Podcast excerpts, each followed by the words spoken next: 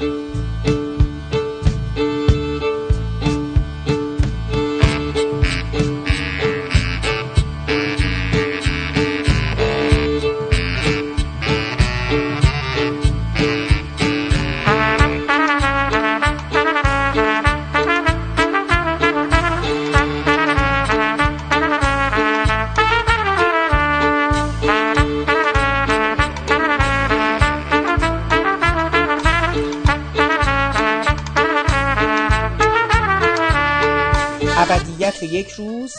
پادکست شماره 111 نگاهی به مجموعه های تلویزیونی شوخی و بی انداز پیر برای جوانمردی.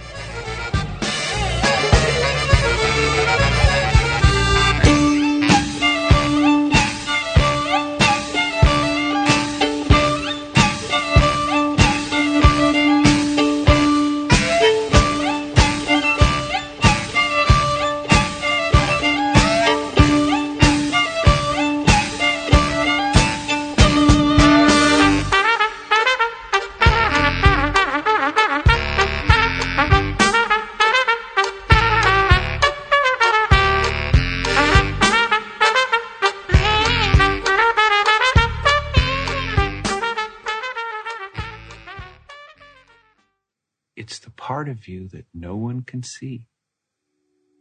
But you know it's there, and I do too. That's the part of you that no one can take away. Because that's the part of you that's really you. You see, the stuff I like about you isn't the stuff on the outside.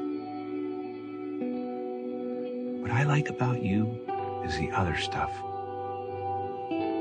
The inside stuff. Smiling skies.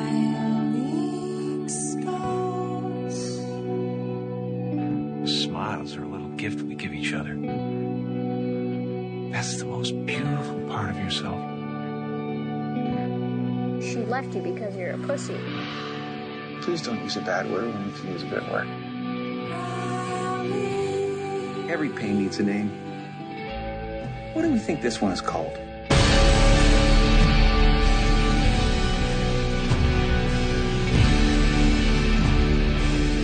Are not a real person. You are a man in the box.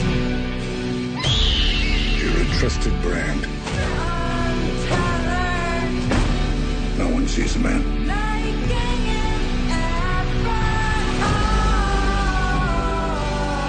feel something new today. Something's growing inside me.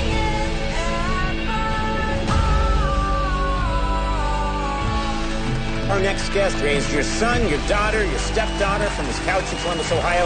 Please help me welcome Mr. Jeff Pickles!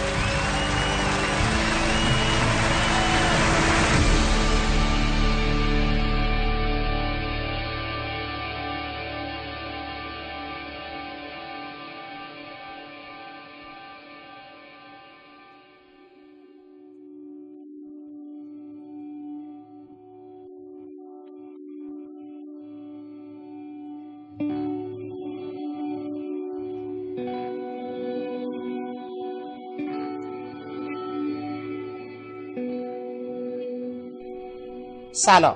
من حامد صرافی زاده هستم و خوشحالم که شما پادکست ابدیت و یک روز رو برای شنیدن انتخاب کردید. این روزها مجموعه های تلویزیونی فراوانی به دلیل کیفیت بالا و مزامین مناقشه برانگیزشون موضوع بحث و نقد بسیاری از منتقدان فیلم و سینما دوستان شده. من در این برنامه به همراه آقای پویان اسکری در میان این آثار به سراغ شوخی و بی انداز پیر برای جوانمرگی رفتیم. دو مجموعه ای که هر کدوم از اونها جدا از موفقیت ها و ناکامی هاشون به نوعی حال و هوای خاص و ویژه ساخته های قبلی سازندگانشون یعنی میشل گوندری و نیکولاس وندینگ رفن رو برای مخاطبان زنده می‌کنه. و از این نظر بهانه مناسبی رو برای ما فراهم می‌کرد تا این دو مجموعه رو از جنبه های مختلفی مورد بررسی قرار بدیم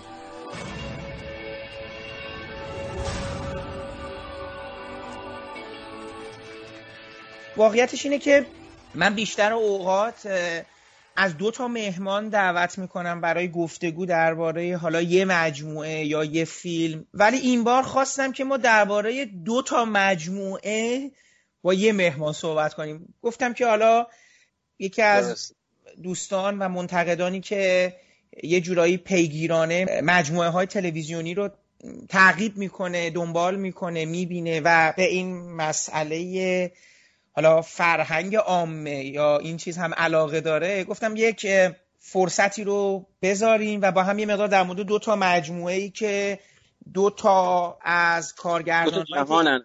آره دقیقا دو جهان مختلفن ولی دو تا کارگردانی هن که یک جهان بینی و واقعا یک جهان و اتمسفر خودشون رو خلق جهان کردن. منحصر به فرد. بله. بله دقیقا. این رو حالا ما بشینیم با هم دیگه مدار بحث کنیم ببینیم که به نظر شما کدومشون موفق تر بودن نبودن یا هر کدوم خصوصیاتشون رو یه مقدار با همدیگه بشکافیم. ولی قبل از اینکه بحث رو شروع کنیم من دوست دارم که یه مقدار تو در مورد این نگاه خودت به فرهنگ عامم حالا فرصتی هست که یه خود توضیح بدی. این علاقت یا این پیگیریت رو یه مقدار اینم یه کوچولو ما در موردش صحبت کنیم که چه جوریه که تو یه مقدار چون خیلی می‌دونیم مثلا با بعضی از منتقدا که صحبت می‌کنی اصلا در مورد تلویزیون و اینا وقت نمی‌ذارن. یا مثلا در مورد سینمای هالیوود یا بله. فیلم ها یا مجموعه هایی که درباره این ابرقهرمان ها هستن. با یه نگاه تحقیرآمیز یا یه جور میگم یه جور انگار مثلا این بی ارزشن اینها. اصلا انگار نباید دمشون صحبت کرد. ولی حالا جالبه برای من که مثلا تو تو بچه‌هایی که به حال منتقدای جوان ما هستی برای این قضیه در جوان ها قطعا فراگیرتره. ولی تو خیلی پیگیرانه این دنیاها رو تعقیب می‌کنی. دوست دارم یه مقدار بدونم بله. که این از کجا میاد. حتما همه جان. خدمت درس بکنم این از معلمینم میاد. یعنی خب من خیلی چه تحت تاثیر یه آدمایی مثل کامبیز کاهو اه، حسن حسینی و مازیار اسلامی بودم. و اون می‌کردن در اواسط دهه هفتاد اواخر دهه هفتاد. حالا هنوز حسن حسینی فعال مازیار فعالیت انتقادی انجام نمیده ولی سعی می‌کردن در یک فضای بیش از حد اسنوب در یک فضای نخبه گرا شاید نخبه گرایی که خب واقعی هم نبود در اکثر مواقع سعی می‌کردن که به شکل طبیعی و به شکل متعادلی به همه سینما بپردازن. و خب شما خودتون به خاطر میارن یا خیلی از شنوندگان عزیز پادکست به خاطر میارن که کامبیز کاهه مطالبی نوشت همون موقع راجع به Face/Off جان وو مطلبی نوشت راجع به Scream وس کریون و نکته جالب راجع به کامبیز کاهه بود که خب یک سالها یک راهنمای فیلم داشت در انتهای مجله دنیای تصویر که توش هم راجع به فرشتگان چارلی صحبت می‌کرد هم راجع به American Beauty صحبت می‌کرد هم راجع به فیلم های آرت و فیلم های هنری صحبت می‌کرد. و هرچی به نظر من حامد عزیز گذشته در فضای نقد فیلم فارسی در فضای نقد جدی فارسی چون خب منتقد خیلی داریم ولی اونهایی که عملا در رادار منتقدان جدی قرار بگیرن این روی کرده نخبه گرایانه یا این روی کرده تحفیلی های فرانسوی به نظر من غالب شده. در همه جای جهان غالب شده خارج از اون فضای حالا مووی باف یا فیلم باف آمریکای انگلیسی. همه جای جهان این روی کرد غالب شده و من فکر می‌کنم که با وجود اینکه خیلی از این آثار مثلا سوپرهیرویی یا خیلی از مثلا آثار عامه پسند در این زمانه به یک تکراری رسیدن و دچار یک رخوتی شدن با وجود این هنوز در بافتار این آثار ما به نمونه های قابل اعتنا قابل بحث برمیخوریم. کما اینکه از اون ورم اینطوریه یعنی چرخه فیلم های آسی چرخه فیلم های هنری هم دچار یک رخوت و تکراری شدن یا بیش از حد تحت تاثیر اون ایده های مقبول صنعت جشنواره ها قرار گرفتن. اما نکته این که خود من شخصا همیشه سعی کردم یک جای خالی رو پر بکنم و اون جای خالی هم همین چیزیه که شما توضیح دادین یعنی توجه به هنر عامه فرهنگ عامه و هنر عامه پسند. که خب حالا هنر عامه پسند و فرهنگ عامه طبیعتا هم آثار قابل اعتنای بحث برانگیز توشون پیدا میشه و هم بخش اعظمشون می‌تونن آثار پیش پا افتاده ای باشه. خیلی ممنون پویان جان. ممنون از پاسخت. بریم سر. این دو مجموعه.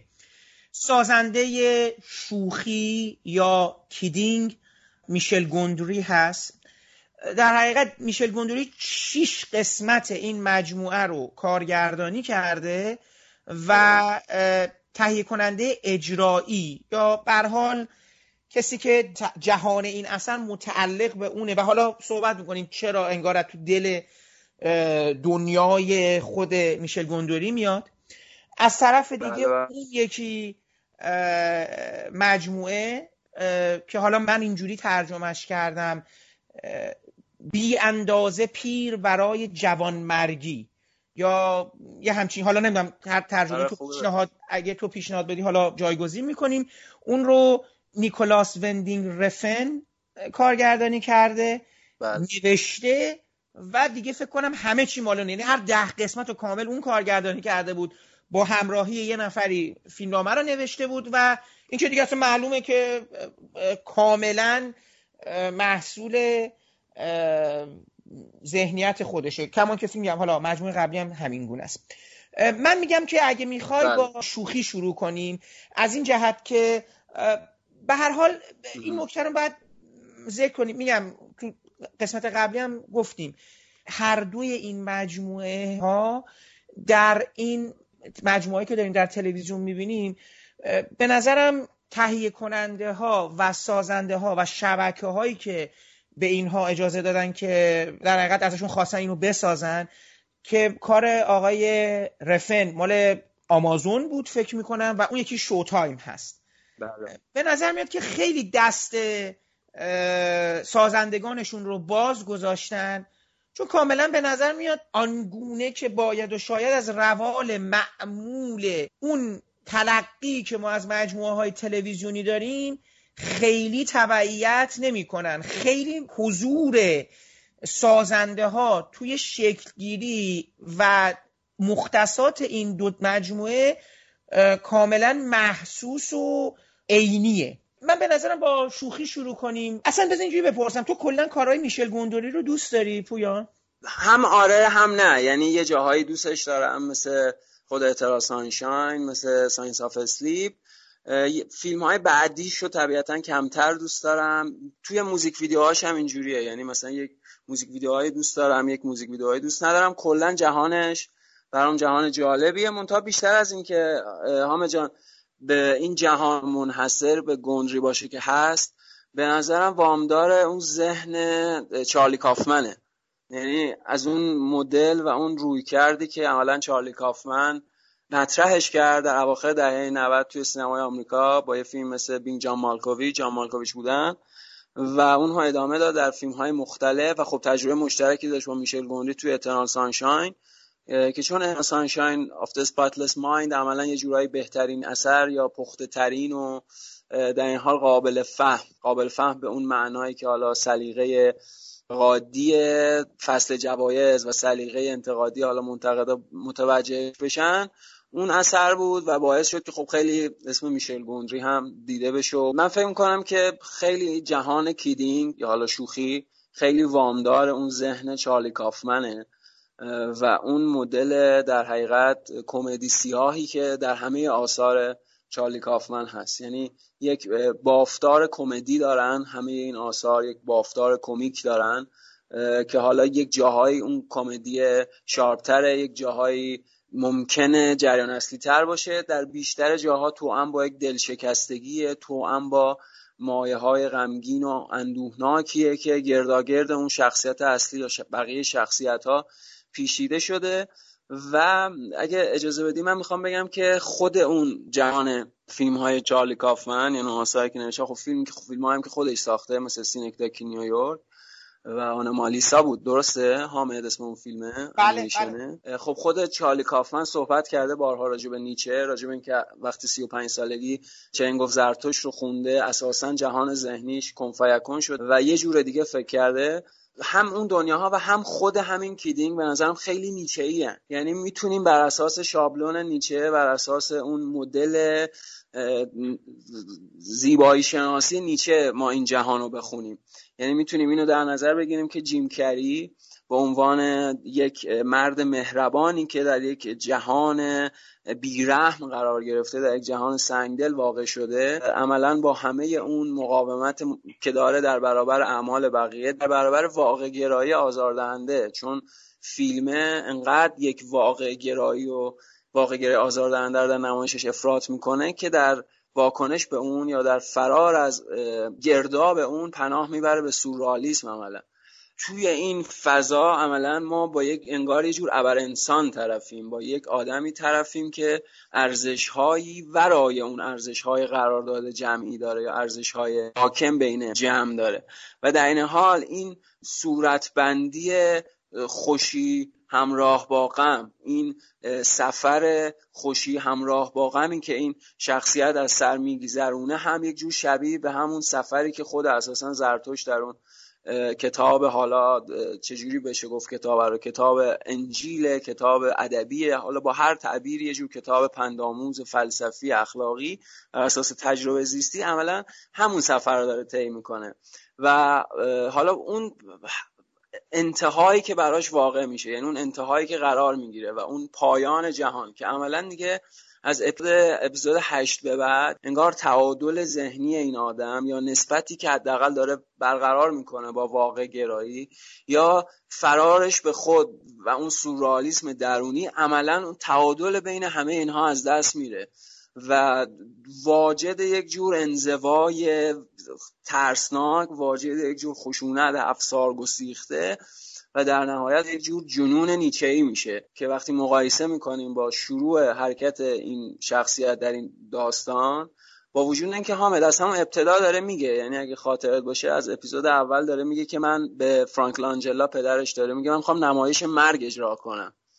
و کل سریال اصلا انگار راجع به تلاش این آدم تقلای این آدم برای اجرای نمایش مرگه. که حالا این نمایش مرگ در اپیزود پایانی اتفاق میفته به یک اعتباری. این پویان این که گفتی درباره قلبه دنیای چارلی کافمن بر حالا میشل گوندری من راستش رو بخوای یه خود با تو اینجا اختلاف دارم. من چارلی کافمن رو خیلی دوست دارم. اتفاقا می‌خواستم بگم که جهان کافمن به بله. نظر من جهان بزرگ سالانه تری بود و هست. بله. اینها در حقیقت سر چیز به هم رسیدند سر همون ایترنل سانشاین متوجه شدن که این نقطه مشترک این دوتا دنیا بود که تحقق پیدا کرد. جهان بله، بله. به نظرم با یه جنس معصومیت کودکانه گره خورده. به نظرم ما با دو تا سورئالیسم اه، طرف هستیم. سورئالیسم گندری یه جورایی با انیمیشن هم گره خورده. اگه توجه کردی با اشیاء توی فیلماش بله. چگونه بازی می‌کنه؟ توی اون فیلم بی کایند تو ریوایند اگر درست اسمشو گفته باشم اگه یادت باشه تو اونجا اومده بود تاریخ سینما رو به عروسکی ترین شکل ممکن بازخوانی کرده بود. از کینگ کنگ بگیر که حالا خودش خود عروسکی بود تا آفرین. آره. تو سورئالیزمش به نظرم فیگورها اشیا انیمیشن اینها خیلی برای ساخت اون جهان تاثیر دارن. تو یکی از اون فیلم های بعدی که ساخت و من خیلی دوست دارم مود ایندیگو داستان ویرانی عشق رو با یه سرخوشی سرخوشی توأم با تلخی فراوان تعریف می‌کنه برات. دقیقا دوباره اشیا خیلی مهمن. آدما بزرگ و کوچیک میشن. مثلا لحظاتی که حالشون خوبه در حال رقص ابعاد بدنیشون تغییر می‌کنه. میگم خیلی به این فیگور و اندام خیلی بها میده. اون ور کافمن خیلی روی ذهنه یعنی توی ذهن این آدما این روح سرکش آدما و انگار توی جهان ذهنی هی داره همه چی رو بازی می‌کنه. خب بین جان مالکوویچ به یه نوعی بود تو تو اقتباس به یه نوع دیگه و تو انیمیشنی هم که ساخت یه جنس دیگه بود. اتفاقا آدم کمکارتری هم هست از گندری دقیقا همینه. یعنی در جهان کیدینگ هم هم ما اون فیگورها و هم اون اسباب بازی ها و عروسک ها و اشیایی رو داریم که در حقیقت گوندری داره سعی می‌کنه اونها رو دفرمه و از ریخت انداخته و یک جور حالا سورالیستی به زعم خودش نشون بده که ظاهر جهان کیدینگ عملا ویتش با این چیزها پر شده. منتهای مناطق همونطور که میگم خودت خوب توضیح دادی یه تفاوتی وجود داره بین جهان کافمن و جهان گندری. اونم اینه که کافمن وارد نهاد شخصیت ها میشه وارد درون شخصیت ها میشه و اون ذهنه رو میکاوه و واجد یک جور حالت ویردگونه می‌کنه. اون جهان ها چیزهای مثبت و منفی رو داره در کنار هم نمایش میده و عملا در پایان آثار کافمن ما نمی‌دونیم واقعا در یک فضای واقعی قرار گرفتیم یا در یک هزیان ذهنی هستیم. یعنی انقدر مرزهای این دو جهان با هم دیگه مخدوش میشه که عملا دیگه تعادل یا کنترلی برای فهم یک فضای یک دست و مشخص وجود نداره. به نظرم توی کیدینگ هم حامد این اتفاق میفته. یعنی میگم ظاهر این جهان ویترین این جهان آکنده از اون فیگورها اون اشیا اون عروسک های مورد علاقه گندری هست. اما اون کیفیت ذهنی ویرانگر یا اون حالا سورالیزم تکان دهنده ویردگونه عملا کافمنی پیدا می‌کنه و ترسناک میشه و مخوف میشه. به نظر من آثار گندری با وجود همه دلشکستگی ها و همه اندوهایی که تصویر می‌کنن هیچ کدوم ترسناک نمیشن. به این معنا که انسان متوجه یک مفهوم خطرناک بشری بکنن. یا انسان با ارجاب خودش متوجه یک سری از امکانات خطرناک وجودی بکنن. ولی به نظرم در آثار کافمین اتفاق میفته یعنی از همین فیلمنامه هایی که نام بردیم اونجا صحبت کردیم تا یک جهان دیگه به شدت بیمار مثل سینکتاکی نیویورک که میشه گفت یه جورایی خطرناکترین و ترسناکترین جهان کافمنی هم هست. دقیقا. پویان یه نکته جالبی در مورد کیدینگ به صورت خاص. نه تنها این کارگردان یعنی گندری کافمن و یه کس دیگه مثل اسپایک جونز که اتفاقا اسپایک بله. جونز کارگردان بینگ مالکوویچ بود دیگه جان مالکوویچ. اون بود و بعد اومد اون یکی فیلمه رو توی همون ورد وایلد رافت. کینگز آر یه قصه بسیار معروف کودکان قولهایی که توی بچه ها باشون در ارتباطن یه قصه بسیار معروف بچه هاست یعنی کتاباش بله. مثل کت... میاد توی کتابای تو مغازه ها و اینا اومده درست. بود اون فیلمی که ساخته بود اصلا فیلم کودکان نبود. خیلی فیلم افسرده ای بود. خیلی بامزه است. اسپایک جونز تهیه کننده نیویورک جزو کل کافمن هم هست. من اینی که گفتم می‌خواستم بگم که چقدر جهانهای اینها یا ذهنیتها یا روحیات این آدمها با همدیگه نقاط اشتراکشون موجب تولید یه سری از آثار شده. من اینو در ادامه حرفت بگم چون اسم این سه نفر رو آوردی در حقیقت یک تماتیک مسلط در این فیلم ها که تکرار میشه و در کیدینگ هم خیلی برجسته است که حالا مفصل راجبش صحبت می‌کنم. اونم سرکوبه. یعنی سرکوب امیال سرکوب عواطف سرکوب احساسات که عملا توی کیدینگ یه جور اصلی میشه. حالا توضیحش میدم که چجوری سرکوب اون فرزند شریر عملا خودش موجب یک رفتار شریرگونه در اون آدم میشه وقتی که بیدار میشه و برمیگرده و رجعت پیدا می‌کنه. ببین کاملا حق با توه. من فقط می‌خواستم اینو بگم که برگردیم به این نکته. این در مورد این قضیه عروسک ها اینا جستجو یا در حقیقت نگاه به وجوه سیاه یک جهانی که به ظاهر سرخوش میاد ولی در دلش کلی از تناقضات وجود داره. به نظرم یواش یواش باعث شد نگاه خود گندری هم تلختر بشه. ببین اون فیلم مودیندیگو همینطوره. فیلم بسیار تلخی بود. آخرین فیلمی که من ازش دیده بودم البته فیلمی بود به اسم میکروب و گسولین. دقیقا دوباره همین دنیای کودکانه بود. یه سفر کودکانه با بچه ها بود با یه وجوه تلخ و ترسناکی. ولی اون فیلم قبل تر از اون یعنی 2013 مودیندیگو خیلی فیلم تلخی بود. با اینکه میگم خیلی سرخوشانه شروع می‌شد داستان یه عشق بدون سرانجامی بود بین اه، دو تا شخصیتی که زن شخصیت یواش یواش به یه بیماری عجیب دچار میشه. شروع می‌کنه توی ریش گل رویدن و خب این بیما... بله، بیماری بیماری. آره یه بیماری عجیبه دیگه. حالا آدمی مریض بشه این عشق هم به اینجا آره. نرسه. ولی این روند ویرانی این عشقه خیلی تلخ بود. حالا می‌رسیم به همین جا که به نظرم با ملاحظات تلویزیونی و اووردن جیم کری و کلا حالا کل قصه رو داره توی جهانی میگذرونه که جهان عروسک هاست جهان بچه هاست مخاطبا قرار بوده بچه ها باشن. تمام اون سیاهیا به نظرم تو این ماجرا تزریق شده. من فقط یه نکته ای رو یعنی برای مخاطبا توضیح بدم. ببینید کیدینگ یه مقدمه ای داره که بد نیست شاید افراد بدونن اصلا داره این جهان از کجا میاد. یه شخصیتی هست به اسم فرد راجرز. که به مستندی که پارسال ساخته شد هم می‌خواین صحبت آفرین. ببینید پارسال یه فیلمی ساخته شده به اسم Won't You Be My Neighbor همسایه من میشی. بله. در مورد آقای فرد راجرزه. فرد راجرز یه کسی بوده که از دهه شست اوایل دهه شست به مدت طولانی برای چندین سال نزدیک به شاید نزدیک به 900 برنامه تلویزیونی برای کودکان ساخته و تولید کرده که توی اون برنامه های کودکان برنامه های آموزشی بودن.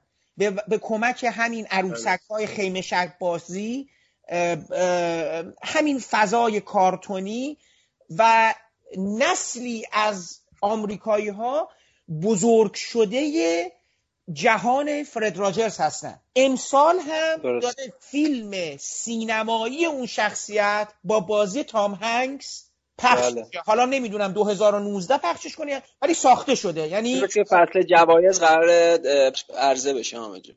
که بله که احتمالا بله. این یکی از اسکاری های امسال هم هست. یعنی ما داریم مقدماتا در مورد اون هم یه چیزی میگیم. یه مجموعه بله. دیگه هست که دوباره بچه های آمریکایی انگلیسی و خیلی های دیگه باش بزرگ شدن به اسم سسمی استریت. خیابون سسمی. این خیابون سسمی هم پر عروسکه و اینا می‌گفتن اینا یه جورایی آموزش کودکستانی ولی به وسیله رسانه هستن. که حالا سسمی بله. استریت بیشتر آموزش های مقدماتی بوده ولی آقای فرد راجرز آموزش های روانشناختی به بچه ها یاد می‌داده. دوست داشتن محبت بخشش گذشت. مثلا خیلی این چیزهایی که این مفاهیم چجوری می‌تونه برای بچه ها جا بیفته؟ نوع دوستی احترام به دیگران. و حالا جالبه تو اون فضا حتی ایشون انقدر جلو رفته بوده که می‌خواسته مسئله همجنس خواهی و همجنس گرایی و مهربان بودن و متفاوت بودن اینها رو جا بندازه برای بچه های سفید پوست. متوجه هستین؟ اینا خیلی نکات مهم بله، بله. این ریشه های این کیدینگ یه دنیای مثبت خیلی خوبی داشته که اونجا شکل می‌گیره. من فقط اینجا بگم ما تو ایران معادل اینو بعد از انقلاب چون من قبل از انقلاب رو ندیدم ولی بعد از انقلاب اگه مخاطبا اگه می‌خوان فقط فضای مقدار اگه ندیدن اون برنامه تو ذهنشون یاد شکل بگیره. قرمزی. ببین کلاه قرمزی یکیشه یه جنس دیگه احتمالاً مهمترین چهره این مدل باشه دیگه حامد. آره کلاه قرمزی و ایرج تحماس ولی یه خورده قبلترش هم اگه بریم محله بروبیا محله بهداشت و درون و برون و یه برنامه بود شبکه دو پخش می‌کرد. شبیه بچه ها مواظب باشید. یه موشی بود در مورد بهداشت و اینا که با عروسک و اینا در مورد مثلا بهداشت دهان و دندان بهداشت مسائل روزمره آموزشی و. بهداشتی و چیزهای اینطوری. آره. حالا بله. تصور کنید تمام اون چیزهای مثبت همون دوران بچگی اینا یادتون داشته باشین حالا تصور کنید ما در مورد کیدینگ داریم در مورد کسی صحبت می‌کنیم که مثلا سازنده محله بروبیا بوده با اون دنیای خوب و خوشگل و پر آواز و موسیقی که برای بچه های دهه 60 رقم خورده حالا ما داریم تو دهه 90 می‌خوایم در مورد جهان سیاه اون آدم یعنی مسائل زندگی روزمرش و بله. فشارهایی که این آدم تحمل می‌کنه حالا بخوایم یه نسخه دیگه از اون جهان رو برای شما ارائه کنیم. اینو من می‌خواستم بگم که حالا تو وارد این جهان بشی و دوست داره یه خود بکنیش یعنی این یه خود عرض و طولش رو توضیح بدی پویان. یعنی این چیزی که تو تجربه کردی توی کیدینگ گندوری. آره جا همینطوری که میگی یعنی یک دقیقت سبقه روشن یک سبقه نورانی از یک فضای بسیار امن و حالا مؤمنانه این جهان ها شروع کردن شکل گرفتن. حالا همه مسئله جایی شروع میشه که انگار به این شخصیت یک تلنگری وارد میشه. انگار به این شخصیت یک در حقیقت اتفاقی میفته. حالا اون تلنگره می‌تونه اتفاقات ساده پیرامونش باشه تا اون ماجرای تراژیکی که ما اینجا داریم می‌بینیم. این آدم عملا یک افسردگی داره شخصیت مجری این برنامه بازی جیم کری و این افسردگی حاصل در حقیقت از دست دادن یکی از پسرهاشه یکی از اون قولهای دوقلوشه که در یک تصادف از دست داده. من می‌خوام حامد در ادامه این چیزی که گفتی و در ادامه حالا اون جهان روشن و نورانی و اینکه چه وقتی به تماشاگر شما از فضای امن صحبت می‌کنی و در یک مدل تدریجی در یک مسیر تدریجی اونو وارد یک جهان خطرناک با مایه های شریر با مایه های ترسناک می‌کنی. می‌خوام بگم که این چجوری خودش براشوبنده تر چجوری باعث میشه که عملا این حرکت از روشنی یا شیفت از روشنی به سمت تاریکی چقدر در تماشاگر تاثیر بیشتری بر بیانگیزه من می‌خوام در ادامه اون اسپایک جونز و چارلی کافمن و در حقیقت میشل گوندری که با هم صحبت کردیم بگم که این جهان کیدینگ یک معلف دیگه هم داره اونم خود جیم کریه.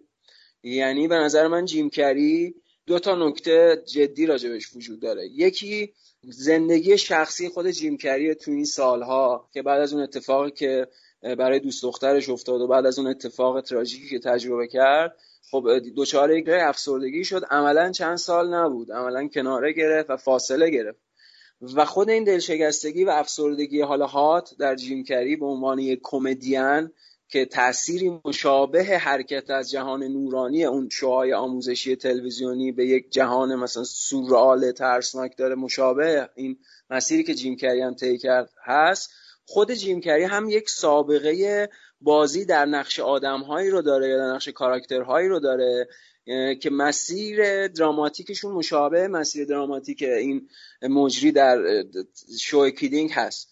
یعنی وقتی به خاطر بیاریم جیم کری یا در ترومن شو پیتر ویر یا وقتی به خاطر بیاریم در مناندمون میلوش فورمن در نقش اندی کافمن که خب به نظرم خود اندی کافمن یعنی بازی در نقش اندی کافمن یکی از اون عواملی بود که جهان ذهنی جیم کری رو به هم ریخت و اونو تبدیل به آدم دیگری کرد.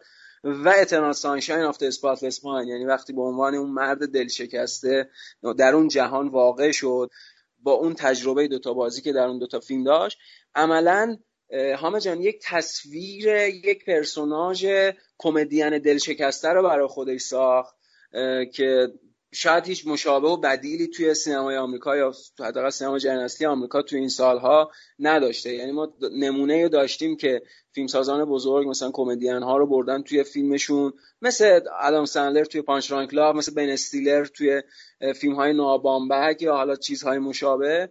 ولی اینکه یک بازیگر عملا از زیست شخصی خودش از اون دلشکستگی های شخصی خودش برسه به یک performance در حقیقت دراماتیک به شدت تلخ و جدی. یعنی قشنگ معلومه که اون آدم هم داره زجر می‌کشه از بازی در اون نقش و اون زجره عملا قراره که در حکم کاتارسیس در حکم پالایشگر اون احساسات منفی و شریرش عمل بکنه خود اون آدم چقدر تو اون جهان تنها میشه چقدر بیکس میشه و عملا اون تماتیکی که میگم تو همین فیلم های هم جیمکری هست تو این فیلم هایی که نام بردم هم توی این آثاری که راجبش صحبت کردیم متعلق به جهان این ستا معلف این تک افتادگی این تنهایی و این بیپناهی چیزیه که بارها تکرار شده.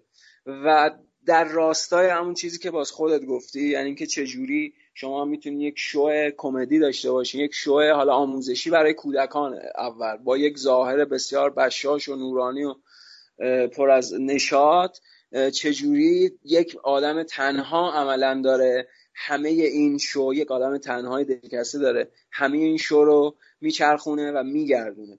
و خب این خودش باز یک جور تناقضه. یعنی اون تناقضیه که یا اون پارادوکسیه که اساسا مبنای حرکت جنون آمیز هر کدوم از این شخصیت ها در این آثار میشه. حالا چه شخصیت هایی که جیم کری بازی کرده تو این فیلم ها و چه شخصیت های مرکزی آثار این فیلمسازانی که نام بردیم حالا واکین هر یا از شخصیت های خود میشل گوندری و اسپایک جونز. اشاره کاملا درستی کردی. به نظرم این جهان در حقیقت محل بله. تلاقی سه تا آدمه. ببین دیو هولستاین من متاسفانه از ایشون چیزی ندیدم. یعنی حتی مجموعه ویدز که خیلی مجموعه معروفی بوده و یک مجموعه بله. دیگه به اسم برینگ که تیم رابینز و جک بلک توش بازی می‌کنه. بلک آره. من یک فصل از ویدیو دیدم ولی چیز خاصی نیست. یعنی یک کمدی مثلا یه خورده متفاوت و یه خورده زننده و گستاخ شبیه به همون کمدی تلویزیون های دهه اول هزار سومه. یعنی نکته خاصی به اون معنا نداره. حالا یک گزندگی های فردی و اجتماعی توش هست که داره همین باز قراردادهای اجتماعی رو مسخره می‌کنه. به حال می‌تونه از این دیو هاستین به قول شما هولستاین اومده باشه.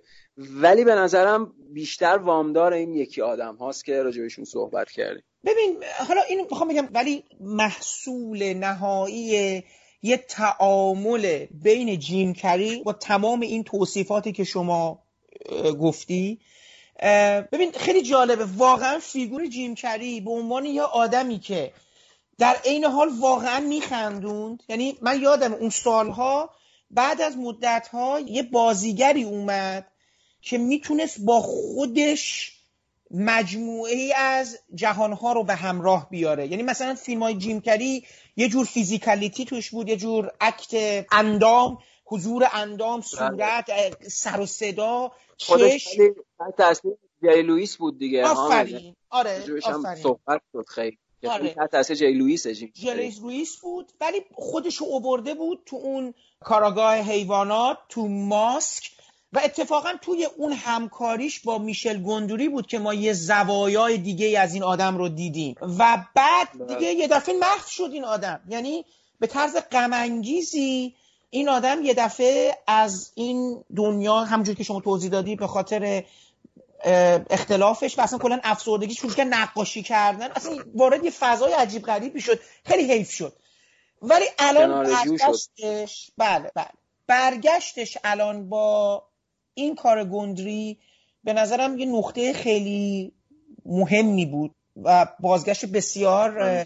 تحسین برانگیز و وجدآوریه ببین این جهان دو سویه این آدمایی که دو وجهی هستن این دو قطب و این در همامیزی این دو قطب به نظرم همونجوری که شما گفتی موتور اصلی و کور و ذات اصلی این مجموعه است. اینه برای من جذاب می‌کنه. یه جور به طرز عجیبی پویان. این سیاهی و سفیدی آدمی و شرایط در هم تنیده شده. من بله. چند تا مثال می‌خوام برات بزنم. مثلا کاری که با اون قضیه گاز داره می‌کنه. ببین هر لحظه مثل یه تهدید رو دو می‌بینیم تا آخر دیگه آره. از اپیزود یک یک اصلا فکر کنم تو یک گاز اما روشن اواخر اپیزود یک. بله. آره. ببین این گاز رو روشن می‌کنه. انگار مثل یه تهدید بالقوه‌ای که تو زندگی تمام این آدما هست. این سویه شر. اینجوری بذار بگم صورت نمادین. این سویه شر وجود داره تو زندگی تمام این آدما. ولی با یک وضعیت بسیار یعنی تا وضعیت بحرانی پیش میره در حد انفجار و کشته شدن کودکان و اینا. ولی به احمقانه ترین شکل ممکنه اون وضعیت شر حداقل برای مدتی سایش کمرنگ میشه. آخه همش هم داره کلک می‌زنه. یعنی به نظر من همینطور که گفتی در سه اپیزود آخر هی ما رو نزدیک می‌کنه به اون لحظه انفجار. نه حالا خود انفجار فیزیکی لزوما. در حقیقت انفجار اون تعادل بین خوشی و غم یا به قول شما سیاه و سفید. هی ما رو نزدیک می‌کنه و بعد میگه که نه. نگران نباش. این فضا هنوز امنه و ما در یک امنیتی به سر می‌بریم. یه جور به نظرم حالا ربطی نداره این جهانه ولی تمهیده رو دارم میگم. یه جور تمهید هیچکاکیه. یعنی شما رو به اون لحظه خطر میرسونه بعد میگه که نه خیالت راحت باشه. بعد دقیقا وقتی خیال مخاطب یا تماشاگر راحت شد اون وقت ضربه اصلی و ضربه نهایی رو می‌زنه. و ضربه اصلی و ضربه نهایی در شو کیدینگ یا سریال کیدینگ جایی که دیگه اصلا بعدش هیچی وجود نداره. یعنی بعدش دیگه عملا سریال تموم میشه و حالا ما ببینیم که فصل بعد چه اتفاقی بیفته. من فقط یه نکته هم حامد اضافه بکنم. چون داشتم راجع به جیم کری صحبت می‌کردم. همین که داشتیم صحبت می‌کردیم به ذهنم اومد خیلی بامزه است و طعنه آمیزه. که توی ترومن شو همه می‌دونن چه خبره. فقط خود اون مردی که جیم کری نقشی بازی می‌کنه نمی‌دونه چه خبره. و تو کیدینگ برعکسه انگار یعنی همه نمی‌دونن چه خبره و جیم کری به عنوان یک آدم هوشمند حالا اون ابر انسان انسان برگزیده حالا با اون تعبیر نیچه ای انگار جواب همه این سوالا رو داره و همه داشتن جواب این سوال ها اینو به این وضعیت رنجور و تنها رسونده Have you ever had to move? That can be a difficult time, can't it? It's hard when things change. Leaving behind your old room or old friends for a whole new school or even a whole new town. Sometimes when you move, you might pack a donate box and you put all your toys that you don't use anymore right in there and give them to children who really use them. But what if when you get to your new home, you discover that your favorite stuffed animal is missing. Someone put your stuffy in the box by accident. How would you feel? Would you feel sad that you never got to say goodbye? Or would you feel okay? Because you know he's in a new home, a faraway home, laughing and playing and making other children happy. I had a son named Phil. He was once your age. He died. So we put him in a box and we buried him. What does it mean to lose a thing you really want to stay? What if they sent your favorite socks a million blocks away? If you knew they were warming someone else's feet. Hooray! Hooray! Nothing you really love can ever go نکته که گفتی در مورد حالا فاجعه نهایی واقعه نهایی توی مجموعه یک سویه های برعکسی هم در پیش می‌گیره که این اتفاق میگم این باعث بله. میشه که من در نه در یک سیاهی مطلق و نه در یک سفیدی بله. سرخوشی اون جهان عروسکی غرق بشم من اصلا همین کار گندوری باعث میشه که من این دنیا رو خیلی دوست داشته باشم. جدا از خلاقیتش با این اشیا و بازی ها و وارد کردن انیمیشن به معنای واقعی لیترالی کلمه توی دنیای واقعی که همون تعبیر دیگهش میشه سورئالیسم چیزی که برای من خیلی بله. جذابه ببین مثلا توی اون اپیزودی که میاد میگه که من در زندگی هیچ کی هیچ تأثیری نذاشتم. بعد میگه تازه تو زندگی یکی یه اپیزود تأثیری گذاشت اون بهترین اپی... یکی از بهترین اپیزوداشه میاد میگه من تو بله، زندگی هیچ. تأثیری نذاشتم. میگه تازه یکی رو تأثیر گذاشتی که اونم رفت خودش رو کشت. اینجوری بوده که عنوان بندی این مجموعه جیم کری به عنوان مجری برنامه میره توی بشکه و این بشکه رو آب میره و این آب میره می‌رسه به این آبشارا مثل کارتونا. دیدید که میفته. توی عنوان بله. بندی سریال چتر نجاتی داشتن اینا. یه بچه ای اون زمان اومده بوده به تقلید از این برنامه آموزشی رفته خوش انداخته تو بشکه و رفته اوه. مرده. ما که می‌دونیم چتر نجات وجود نداره. میشه گندوری بله. آخر این قسمت به ما نشون میده نه. یه امیدی وجود داره. بچه چتر نجاتش کار می‌کنه. حالا من اینو می‌ذارم چتر نجات تخیل کارگردان. ببین این مهمش اینه. کارگردان با, با تخیلش به تو امید میده. به این دنیای سیاه رنگ دیگه ای میبخشه. حالا توی قسمت دیگه قضیه برعکس میشه. مرد همین آقای جیم کری میره توی مغازه‌ای که کفش بخره. اون کسی که تو کفش فروش داره کار می‌کنه میاد بهش میگه تو مجری هستی می‌دونی؟ منو اینجا به این کار واداشتن که جلوی مشتریا خم بشم که اندام من مشخص بشه تو چش اینا اینا تحریک بشن برن کفشا رو بخرن. جیم کری میگه تو کفش تو من ازت می‌خرم ولی تو نمی‌خواد این کار رو با من بکنی. آخر این مجموعه دوباره این آخر این قسمت مشخص میشه تو همین مغازه جیم جیم کری رو می‌زنن. یعنی اون صداقت اون زنه و اینا نهایتا دوباره جهان رو خیلی تاثیر نمی‌کنه ببین می‌دونی می‌خوام بگم این در همامیختگی در حقیقت بافته شدن لحظه به لحظه شر و خیر. ببین این خیلی برای من مهم بود تو.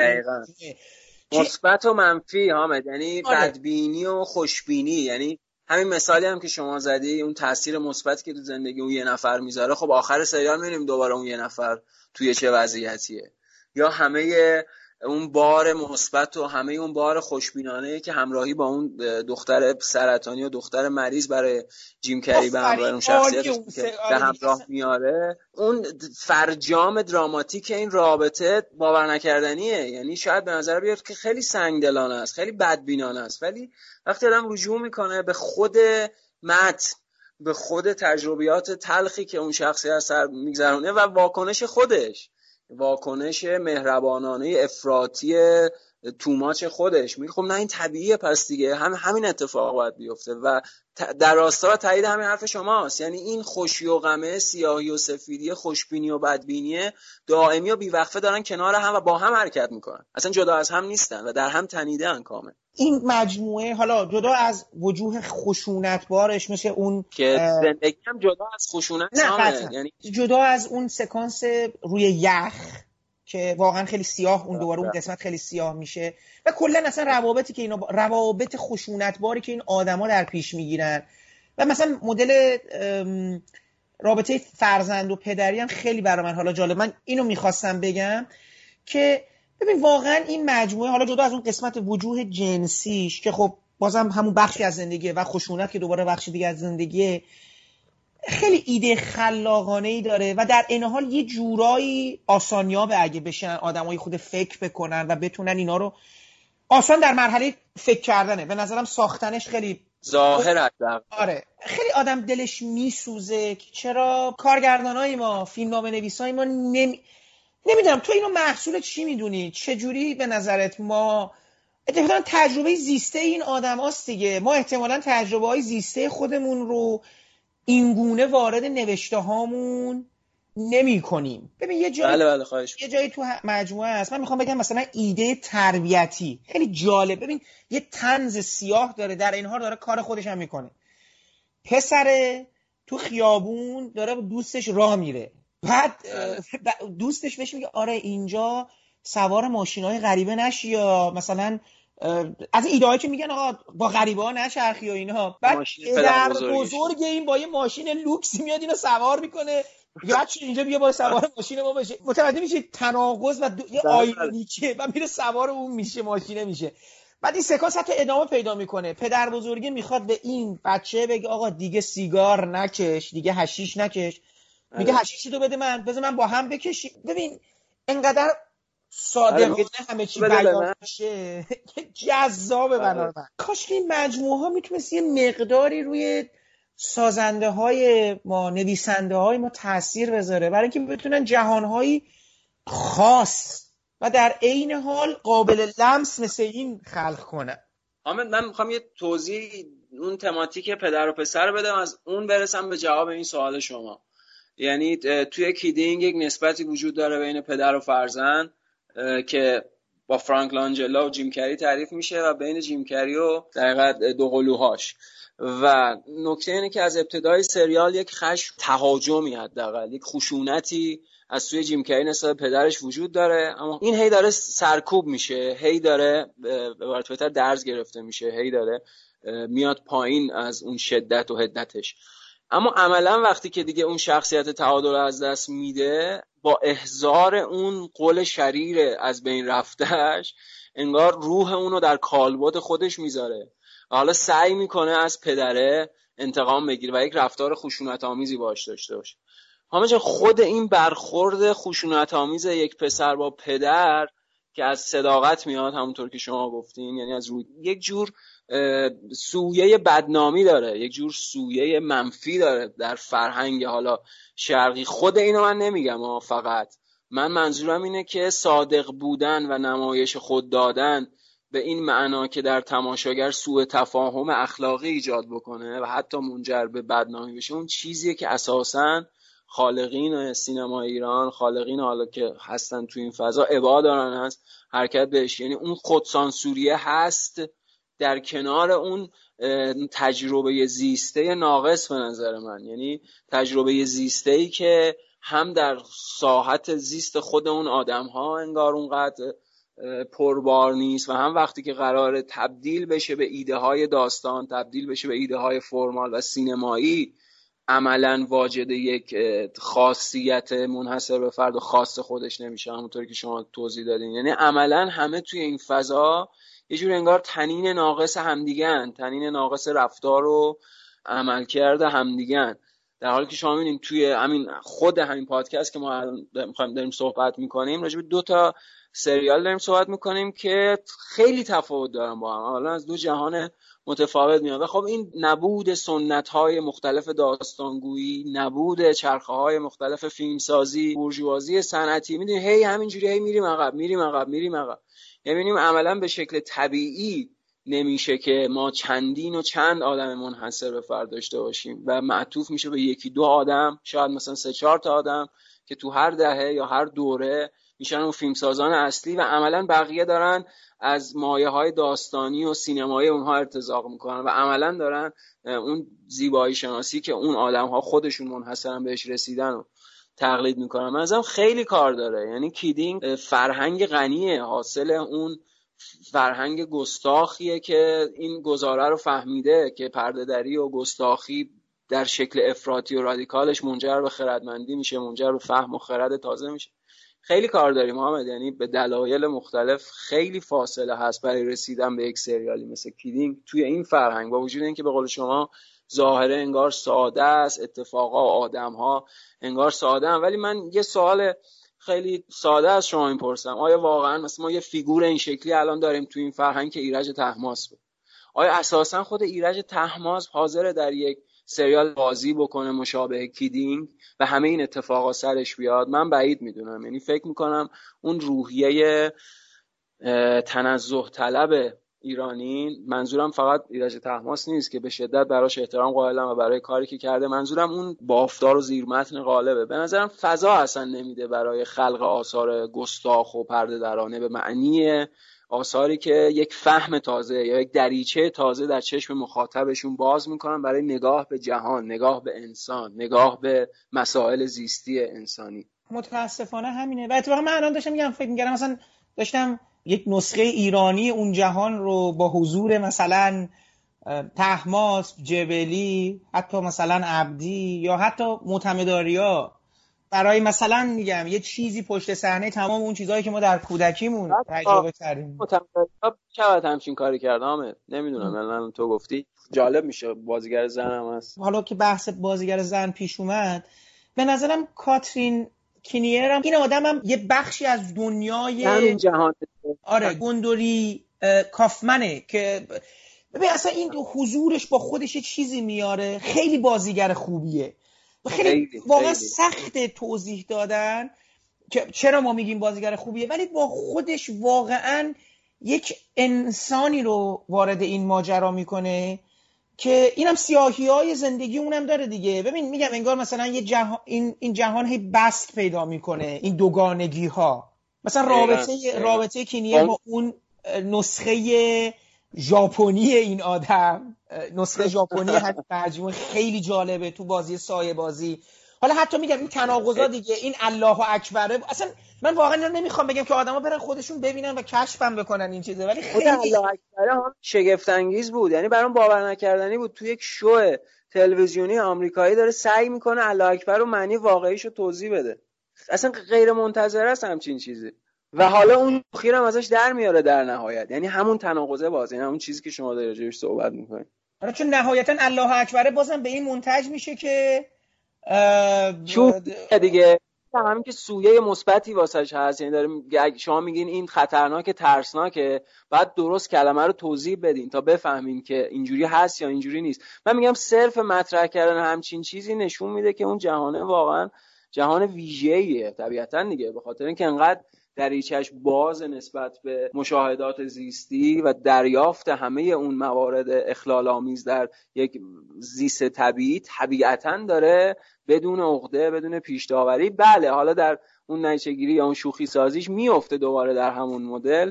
ولی میگم صرف توضیح اینم باز جالب بود. ببین من فقط تنها چیزی که در مورد این مجموعه می‌خوام بگم که دوست داشتم شاید رخ بده و شاید حالا این رخ نمیده. ببین شاید اگر یه مقداری با توجه به این شخصیت عروسک ساز یه مقدار روی گذشته این عروسک های خیمه شب بازی هم تاکید می‌کردن چون یکی و روند شکلگیریش مشخص میشه از کجا میاد که معادل بله.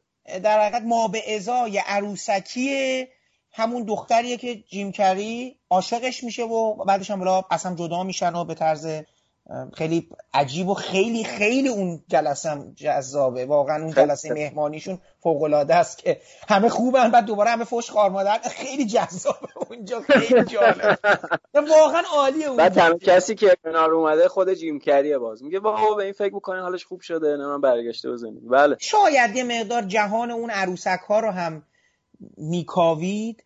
من تنها چیزی که الان میگم از این مجموعه یه مقدار یه کاملا اگه مثلا نقصانی باشه.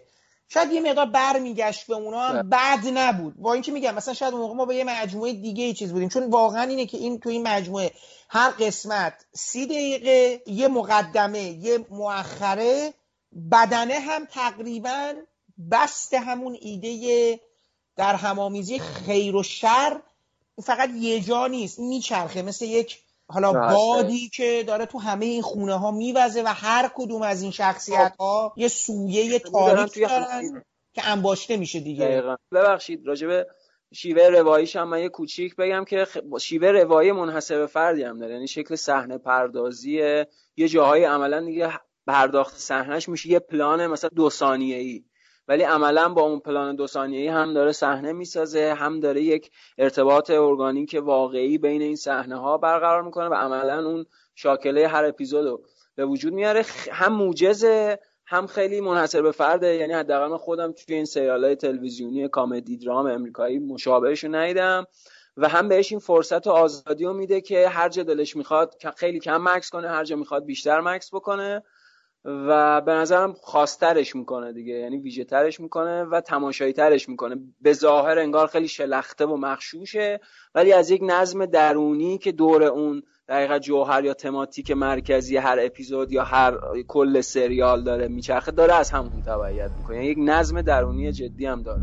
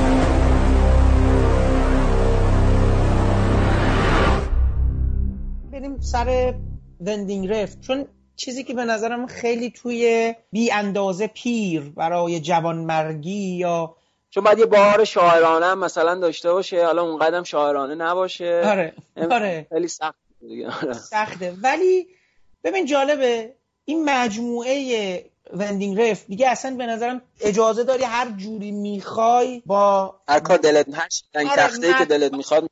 آره با مواد و متریالت برخورد کنی. و داری می‌بینی دیگه شما قسمت یک و دو مجموعه یک ساعت و نیمه بعد قسمت مثلا که به نظر من سختترین و واقعا غیر قابل دریافتترین اپیزود حداقل 90 دقیقه هایی بود که من تو عمرم دیدم یعنی به آره. شکل غیر عادی همه چی کند و خسته آره. کننده بله بعد مثلا وسطش میای یه ساعته میشی بعد قسمت هشت دوباره یک ساعت و نیم میشی بعد قسمت آخر سی دقیقه میشی. یعنی می‌خوام بگم اینو فقط به عنوان از بیرون در نظر بگیری که یک کارگردان شبکه چقدر با خودش رو با این آدم تطبیق داده. البته چون که شبکه نیست چون آمازون که یه شبکه نیست. یک اه، بله. کمپانیه که گفته من سرمایه گذاری و پخش فیلم شما رو به عهده می‌گیرم. حالا دیگه دستت بازه دیگه چون قرار نیست تبلیغی این وسط پخش بشه و اینا. این خودش خوبه که فقط ما اشاره کنیم که الان داره دیگه افراد با توجه به سابقه دستاوردهاشون می‌تونن با این شرکت های خارج از شبکه های تلویزیونی وارد مذاکراتی بشن بله. و هر کدوم از اینا به اینا امکاناتی رو بدن و حالا حق پخش رو بخرن بعد حق فروش رو بخرن می‌دونید خیلی بازی های پیچیده ای شکل خواهد گرفت میگم این با این برنامه نتفلیکس و باقی شبکه هایی که به تدریج شکل گرفتن ما اصلا وارد. عرصه جدیدی بشیم. ولی خب حالا پویان نظر تو در مورد مجموعه ساخته وندینگ رفن چطور بود؟ اصلا کلا این جهانش رو چجوری با اون چطور کنار اومدی؟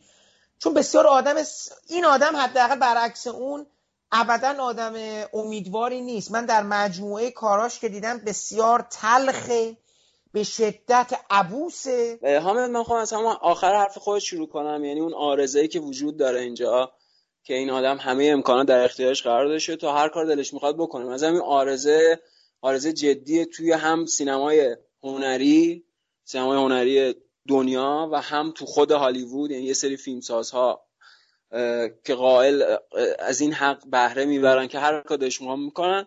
و دو تا مشکل جدی به وجود میاره به نظرم توی متنا و اونم بحث تایمینگه و رانینگه. و این چیزیه که زیاد هم راجع بهش صحبت میشه. به نظرم سریال رفن هم مشکل timing داره هم مشکل running داره. ولی حالا قبل از اینکه خود اینو بازش کنیم راجبش صحبت بکنیم خب ویندینگ رفن آمد می‌دونی پدرش تدوینگر فیلم های فون تریه بوده. از یک خانواده نسبتا مرفه دانمارکی اون شکلی میاد و teenager بوده جوان بوده خونه میشسته B movie می‌دیده باباش مسخرش می‌کرده می‌گفته اینا رو فیلم هنری ببین.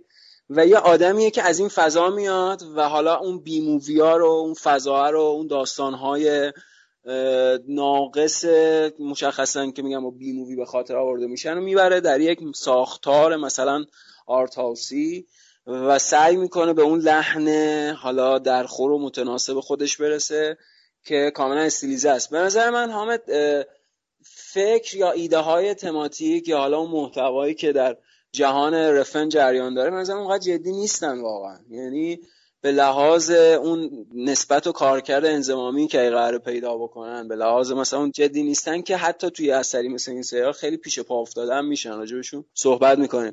ولی نکته این جهانه نکته این زیبایی شناسی که حالا رفن در ادامه اون بی مووی ها و در ادامه اون جهان های استیلیزه بهش می‌رسه همون در زیبایی شناسی برگرفته از خود سینماست. یعنی همون چه می‌دونم کار کردی که مثلا فیلمسازای دهه 90 سینمای آمریکا داشتن. یعنی فیلمسازهایی که با فیلم بیشتر با فیلم دیدن فیلمساز شده بودن تا تجربه زندگی و مشاهده زیستی. و حالا ویندینگ رفن داره سعی می‌کنه با میزانسنهای خاص اون جهان خودش رو بسازه. به نظرم توی دوره اول فیلمسازیش عملا با برانسون به یک نقطه اوجی می‌رسه. در افراد توی بیانگری در حقیقت اقراق شده و ویرگونه و چجوری بگم یه جورایی بین مثلا فیلم آمریکایی و فیلم هنری اروپایی و خب بهش این امکانو میده بیاد توی هالیوود فیلم بسازه. به نظرم حامد من معتقد بودم که Only God Forgives احتمالا بهترین فیلمشه ولی حالا بعد از Neon Demon و بعد از تماشای این سریال و بعد از مرور دوباره فیلم های ویندینگ رفن فکر می‌کنم درایو بهترین فیلمشه. یعنی به این دلیل ساده که ساخت اولین فیلم توی هالیوود. نظر نده هر کاری دلش می‌خواد بکنه و قرار گرفتن در اون قالب ژانری ساخت فیلمی مشابه حالا اون فیلم والتر هیل و اون فیلم های بولت و فیلم های اون شکلی رانندگی و اینا. عملا دست بالشو بسته که محدود شده به اون حالا داستان خیلی لاغر حسین امینی که اونجا براش نوشته. و داره سعی می‌کنه اون قابهای استیزه اون جهان تیرو و تار میزانسنیشو وارد حالا اون جهان ژانری بکنه. اما به نظرم دور از Only God Forgives حالا بعد از موفقیت درایو بعد از دیدشونش توی فستیوال کن بعد از اینکه این همه طرفدار در سراسر جهان پیدا کرد دوباره به نظرم رفن هر کار دلش خواست کرد. و نکته بود توی Only God Forgives چون شخصیت مرکزی مثل اکثر فیلم هاش یک مرد ساکت کم حرف با یک خشونت درونی اون محدودیت های متنی اون بیش از حد کند بودن و ملال آور بود که دیگه منجر به ملال آور بودن اون جهان میشه خیلی تماشاگر اذیت نمی‌کنه ولی تو نئون دیمون وقتی دیگه اون مرد هم نبود یعنی اون شخصیت مرکزی که این داره باش کار می‌کنه یه جورایی انگار بدل خودشه یا بدیل خودشه تو اون جهان آدم بی‌حوصله کم حرف که فقط یه خوی فاشیستی هم داره می‌خواد مخور بکنه همه رو. ولی وقتی تو نئون دیمان دیگه اونم نبود و داشت با یه سری دختر تینیجر بی منطق بودن و فاقد توجیه بودن این استاتیک خیلی به چشم می اومد یعنی اینکه شما فکر بکنید مجاز و انجام هر حرکتی هستید. دوربینتون مجاز و هر ادا اطواری هست. که یک به یک مثلا قریب نمایی جور اگزوتیز برسید که این در تماشاگر مثلا تحسین بر بیانگیزه من بیشتر از قرابت نمایی و هنری بازی و اینا بیشتر یه جور ساده انگاری توشه. یعنی اینکه به هر حال هر جهانی منطق استاتیک خودشو می‌خواد اون توجیه زیبایی شناسی خودشو می‌خواد. و اگه اون توجیه اتفاق نیفته عملا اون جهان ویران میشه و از بین میره. مثلا مشکل دیوان خیلی جدی داشت. این سریال اخیر ولی به نظرم حالا باز یه جور بازگشته بعد از اون ناامیدی خیلی بد Neon Demon جهانهای قبلی. ولی باز حامد خیلی امکانات و محدودیتاش به نظرم هم ارزن. یعنی وقتی ما با مایلز تلریم به عنوان اون آدم حالا رایان گاسلینگشه دیگه. احتمالا اگه گاسلینگ می‌تونست استفاده بکنه از گاسلینگ بهره می‌برد توی این سریال. هر جا با مایستلر هستیم با وجود اون میگم اون کندی بیش از حد اون ملال بیش از حد اما داریم فکر می‌کنیم ممکنه یک راز و رمزی در کار باشه. اما به محض اینکه میریم سراغ اون شخصیت های مکزیکی دیگه به نظرم اصلا سخت میشه غیر قابل هضم میشه این جهان. نه فقط به خاطر اون چجوری بگم اون دنیای بیمنطقی که راجع به این مکزیکی ها می‌سازه که در ادامه اون تماتیک اون دیدگاه سیاسی که سعی می‌کنه علیه ترامپ مطرح بکنه. من به شدت با این آثار پسا ترامپ مشکل دارم.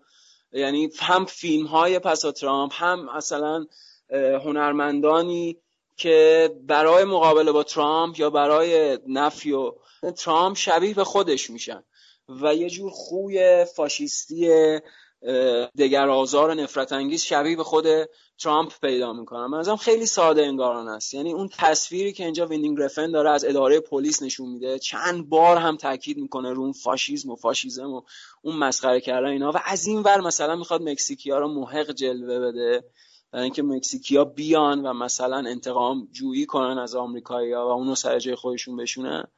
نه بیشتر از اینکه از یک منطق درونی داستانی متناسب اون جهان تبعیت بکنه حاصل یک زدگی در مخالفت سیاسی که نه منجر به معرفت و خرد تازه میشه در فهم اون وضعیت.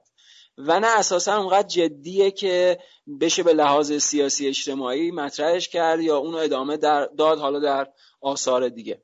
برای همین وقتی میگم ما مثلا اون مسئله اون شخصیت ما مسئله اون داستان حالا پلیسی جنایی که به اون معنا نیست. چون اون همکار نویسندش ادبرو بکر هم که اینجا اومده اون یه نویسنده کامیک بوکه حامد. کامیک می نویسه یعنی متن کامیکی. اینا می نویسه عملا خیلی داستانی وجود نداره.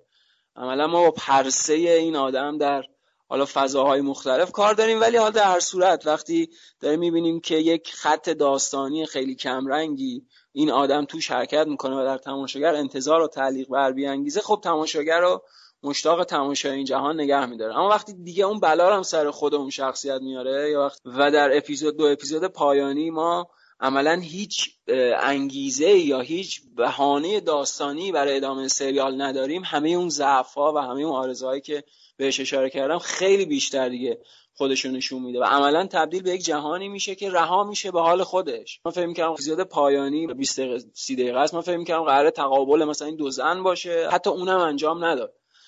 یعنی باز در راستای همون ساده انگاریه که من انتظار فرمی تماشاگر رو نادیده می‌گیرم هیچی هم بهش نمیدم و این از منظر من یعنی قافلگیری واقعا قافلگیری نیست واقعا منظرم سادهگیریه تا قافلگیری پویا من با تو هم داستانم انقدر البته من نسبت به وندینگ رفت انقدر زاویه ندارم ولی اصولا می‌فهمم که این آدم می‌خواد متفاوت باشه.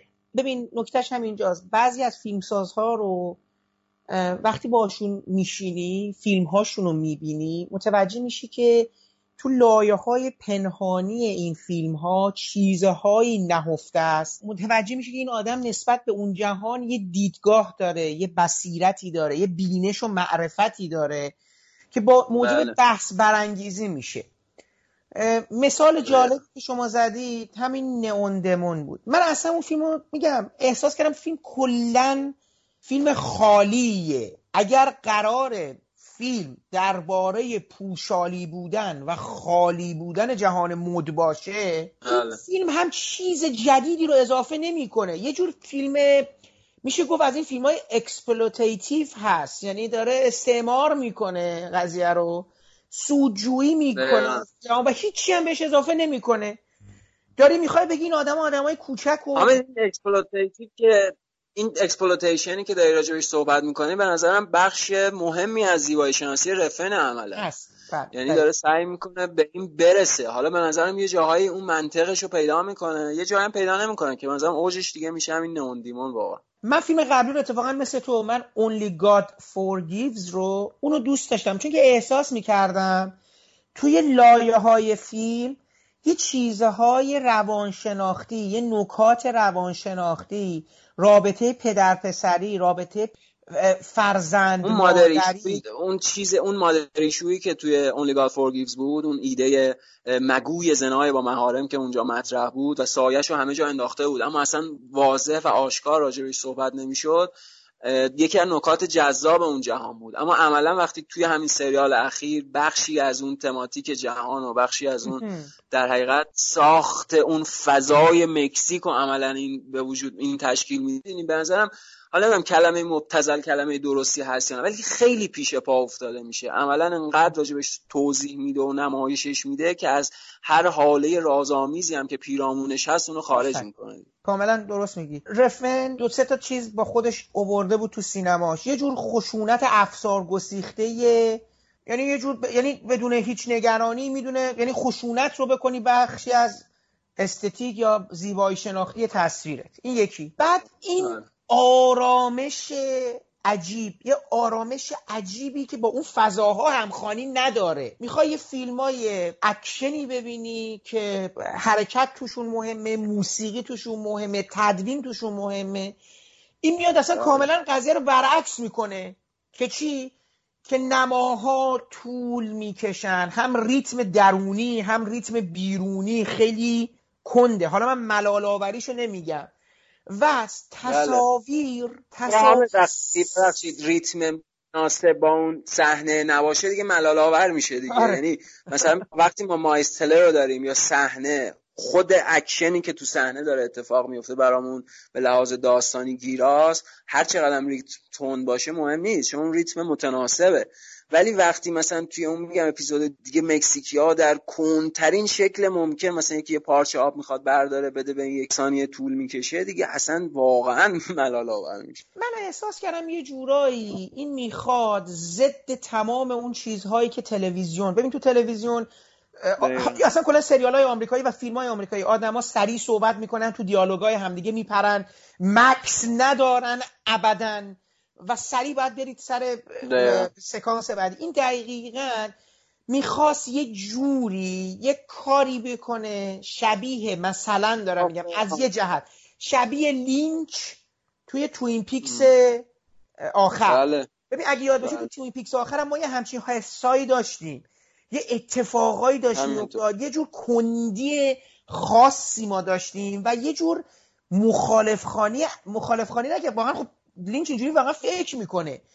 اصلا انگار توی سیاره دیگه میگذشت. کل اون مناسبات کل تصاویر کل فضا حال و هوا. ببین خب منتها حامد این لینچ به تعادلی رسیده همیشه. یعنی آره. لینچ هم ارتزاق کرده هم مخالف خوانی کرده. یعنی رویکرد دوگانه. هم از اونها می‌گیره هم اونو از ریخت میندازه و از ریخت شده رو شدهشو بهشون تحویل میده. منتها به نظرم این توازنه انگار این مش این عدم توازنه مشکله در جهان رفن فکر می‌کنم وقتی ویندینگ رفن دوربینش دوربین مشاهدگر همراه با شخصیته وقتی میزانسنش اون میزانسن استیلیزه قاب استیلیزه که موسیقی کلیف مارتینز داره روش میاد به نظر من خیلی فیلمساز هیجان انگیزیه.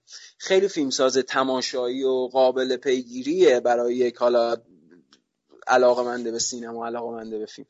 اما وقتی می‌خواد وارد توضیح دادن بشه وقتی آها. می‌خواد وارد بیانگری مثلا انسانی سیاسیش به نظر همه مشکلات از اونجا شروع میشه. یعنی اون توضیحات اون حرفها در ادامه حالا اون چیزی که راجعش صحبت کردیم که این آدم از بیشتر از خود فیلم ها میاد تا تجربه زندگی. اصلا این چیزی مثلا راجع فونتریو کوانتین تارانتینو میگه. به نظرم اینو راجع به ویندینگ رفن هم خیلی میشه گفت. یعنی خود محتوای فیلم ها خود اون رویکرد در حقیقت استعاری فیلم ها در تناسب بین مثلا امر فردی با امر سیاسی یعنی اون چیز استعاری که می‌خواد بین تو برقرار کنه خیلی پیش پا افتاده است. در نسبت به اون زیبایی شناسی سینمایی که بهش می‌رسه.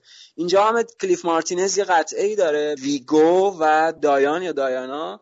حالا شاید اسم دوم اشتباه بگم که قطعه مربوط به جان هاکس و جنا مالون که این سه چهار بار شنیده میشه شگفت انگیزه یعنی هم خود قطعه به لحاظ موسیقایی به لحاظ حالا اون ارزش موسیقی درخشانه که با سینتی سایزر مثل اکثر قطعات کلیف مارتینز که برای این سریال ساخته و هم اون در حقیقت کارکرد عاطفی که پیدا می‌کنه توی اون رابطه جان هاکس و جنا مالون که مثلا بهترین رابطه این سریاله.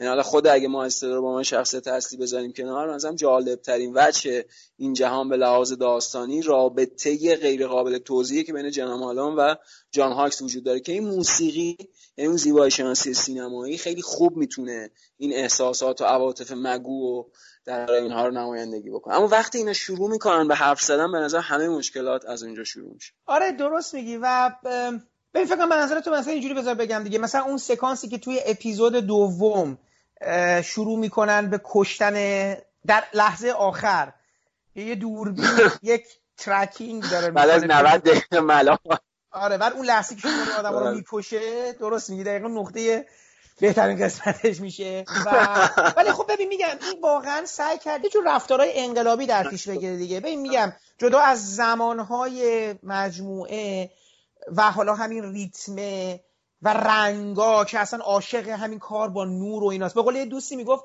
نئون آره آره نئون. یه دوستی در مورد رفن می‌گفت که این از ایناست که تصاویر فیلماشو مثلا پخش کنی توی چیز توی اه، نمایشگاه conceptual art و اینا. تصاویر بله. دیوارا و اینا باشه خیلی بله. قشنگ یعنی واقعا همینجور با همین من موسیقی مثلا آره موسیقیه و اینا رو دیوارا باشه ولی ب... ولی اومده دیگه میگم ولی مثلا کارهای جالبی که می‌کنه برای من جالبش این بود که مثلا تو اولا شخصیت اصلی تو دختره رو یا اصلا آدما رو که می‌خوای بله. بکشی به طرفة العینی یعنی آدما خیلی کند حرف می‌زنن کند با هم احساساتشون رو بروز اکشن میدن خیلی سریع اتفاق آره اصلا دختره رو که می‌خواید بکشی در ساحل اصلا براش انقدر ارزش قائل ببین چیز بود دیگه فرقی که مثلا با سام پکینپا می‌گفتن. سام پکینپا مثلا با اسلو موشن و چیزا با تاکیداش اینا مرگ طرف رو جاودانه می‌کرد و یه چیزی از اون طرف تو ذهن تو باقی میذاشت با مرگش. این اصلا برات مرگ این آدما پس پشیزی ارزش. حتما. و خود این هم حامد یه جورایی برخلاف تحت تاثیر تارانتینو هست دیگه. یعنی مثلا اون صحنه اینگلیروس باسترز که اون پایینن و با آلمانیه داره اون بازی می‌کنن خیلی صحنه طولانیه. یعنی این صحنه رو به آره، تارانتینو. کش میده کش میده کش میده بعد اکشنه تو دو ثانیه سه ثانیه اتفاق میفته و همه چی تمام میشه. خیلی یکی از بهترین صحنه های اون فیلمه. ولی جالب بود. من داشتم توی اینترنت یه چیزی میخوندم. حالا نه این واقعا یادم نیست کی اینو نوشته بود ولی بامزه نوشته بود. نوشته بود که ریتم بلاتاری بازی های برسونی رنگای گاسپار نوعی و آره. ببین اینا شاید به اینجوری بشه گفت. این فیلمساز هم یه فیلمساز بسیار فرمالیسته. یعنی اصلا بله. محتوا ببین اون حرفای تو زدی همه درسته. من فکر کنم خیلی براش اونا مهم نیست. شاید الان باش مصاحبه بکنی در مورد سوگه های شر بشری و اینا صحبت کنه. حتی من تو این مجموعه این میراستاری نهایی این دنیا خب به دست زنان. بله. ببین من اپیزود آخر رو دوست داشتم قسمت آخر رو دوست داشتم. اینجایی که میای اصلا کلا به دو چیز اختصاص میدی. اون یه زن رو به رقص وامی داری یعنی ما رو وادار می‌کنی بشینیم رقصش رو ببینیم و این بله. یکی رو انتقام نهاییش رو از دنیای مردونه باهاش ما رو. همراه می‌کنی من اصلا نمی‌دونم قرار این مجموعه ادامه پیدا بکنه یا نه. به هر حال آره فکر کنم تمومم شده. یعنی دیگه چیز دیگه قرار نیست به این دنیا اضافه بشه.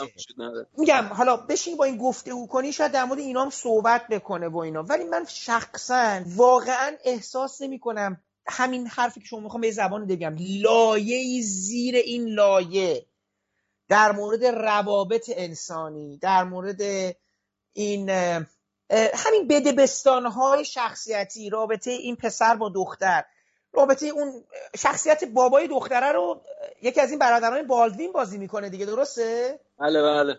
آره که فوق العاده اون واقعا انوینگه فوق العاده رو اعصابه و باید زودتر کشته میشه واقعا آزدهنده و اون دماغ گرفته ببین اینا همش تمهیدات فرمیه و نمی- بله. واقعا این کار از یه جهتی شجاعت داشت توی تلویزیون این کار کردن ولی جالبه وقتی میری می‌بینی نتایج منتقدا رو منتقدا نسبت بله. برخورد بدی داشتن همه تو متاکریتیک 50 درصد یعنی عددش شده 50 و این اصلا اصلا یک مجموعه مقبولی نیست در بله. برابر مجموعه های دیگه که تمام این سالها ساخته شدن و مؤلف های چیزی هم داشتن مؤلف های حالا حالا فینچر بوده چه می‌دونم سپیلبرگ بله. خیلی کسا اومدن آره سینمایی همه الان وارد. ساخت مجموعه شدن ولی این اصلا خیلی آره. ضربه خورد می‌دونی یعنی اینم به آره. نظر میاد که نتونستن باهاش ارتباط. برقرار حالا هم که گفتم واقعا خودم ناراضی نبودم از تماشاش. یعنی میگم بعد از اون اتفاقی که سر Neon Demon پیش اومد که مثلا خیلی فیلم بی ربطی بود نسبت به جهان خود ویندینگ رفن نسبت به بافتار سینمای معاصر. این مثلا بازگشتی هست به اون زیبایی شناسی سینمایی به اون قابهای استیلیزه و به همون در حقیقت شناخت رفن از مدیوم و از سینما که خب شناختش خیلی جلوتر از حس و نسبتش نسبت به انسان و در حقیقت رابطه انسانی که چه تو زندگی واقعی و چه تو جهان ها بخواد بین شخصیت ها برقرار بکنه. ولی خب به قول شما همینطوری که توضیح دادین در نهایت و در مجموع به لحاظ بازخورد انتقادی یک مجموعه شکست خورده شد. یا حداقل اگرم نگیم شکست خورده مجموعه شد که اونقدر تحویل گرفته نشد اونقدر هم راجبش صحبت نشد. به نظر من آمد اون حرفی که حالا اون دوستی که شما به نقل قول ازشون مطرح کردید خیلی بی ربطی نیست اما شاید یه جور بی انصافی هم باشه در حق ویندینگ رفن. چون به نظرم توی فیلمایی مثل درایو توی حتی خود Only God Forgives و برانسون به خصوص نظرم نشون داده چقدر فیلمساز جالب و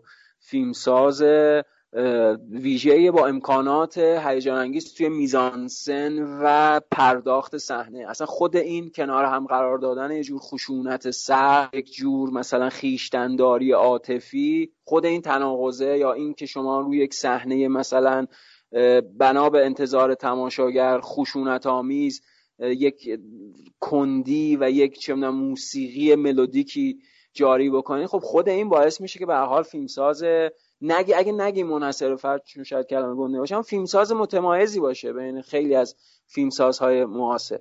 اما آیا واقعا کافی هن؟ آیا اینها برای صرف مثلا یک زیبایی شناسی سینمایی برای تحت تاثیر قرار دادن مخاطب کافی هم نظرم نه. بعد سب کرد دید که در ادامه یعنی در ادامه کارنامه فیلمسازی چیکار می‌کنه.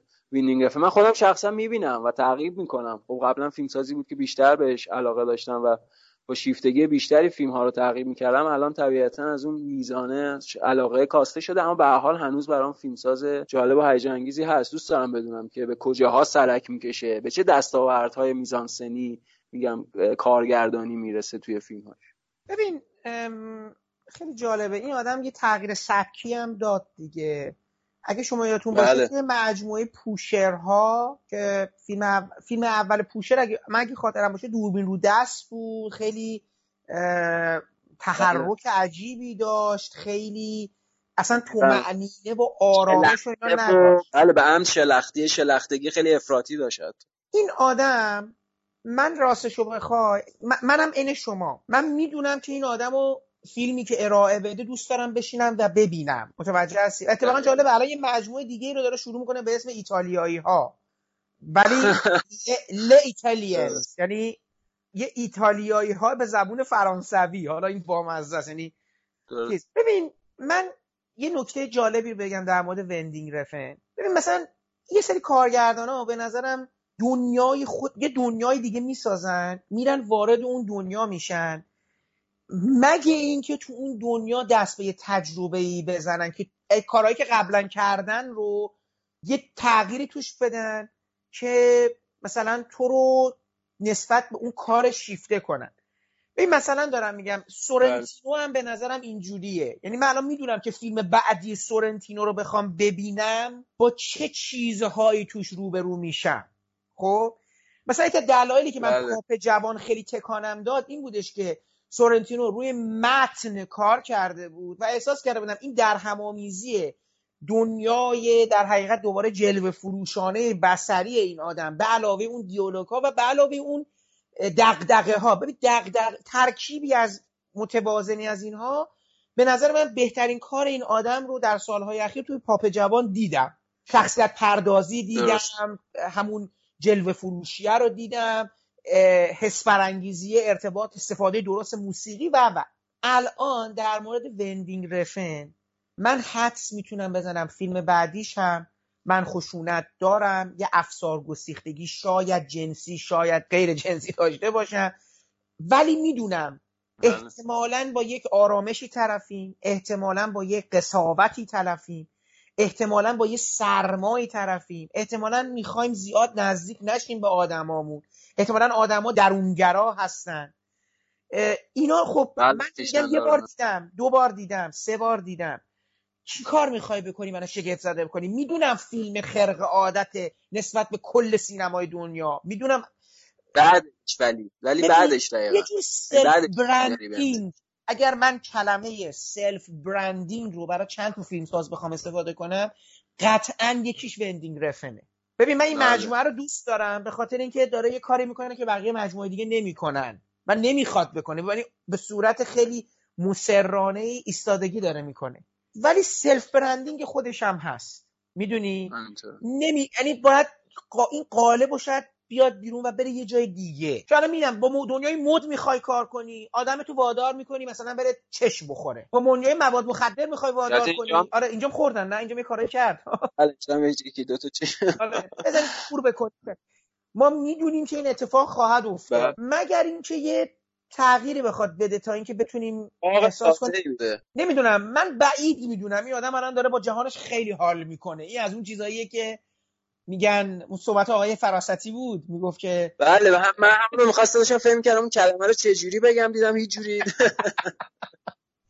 چون همونه واقعا یعنی همون کلمه ای که مسعود فراستی استفاده کرد همون اتفاق داره برای همین ویندینگ رفن میفته حداقل راجع به این سریال افتاده و به نظرم محمد بیشتر از این که برای منتقدین و تماشاگران جدی فیلمساز جالبی باشه مثلا برای فیلمسازا می‌تونه جدیتر و کارکرد الهام بخش داشته باشه به خاطر می همون میزانسن ها و امکانات مثلا بیانگری که توی پرداخت صحنه ها داره.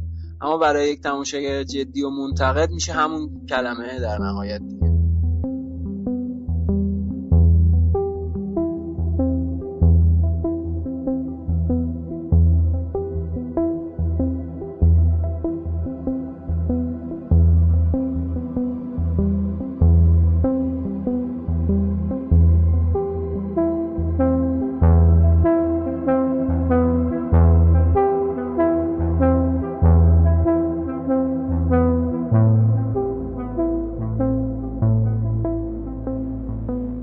پادکست هم همینجا به پایان می‌رسه و من امیدوارم بحث های آقای پویان اسکری درباره مجموعه های تلویزیونی شوخی و بی اندازه پیر برای جوانمرگی برای شما مفید و شنیدنی بوده باشه. مهمان ما در چند برنامه آینده آقای ایرج رامیفر هستند.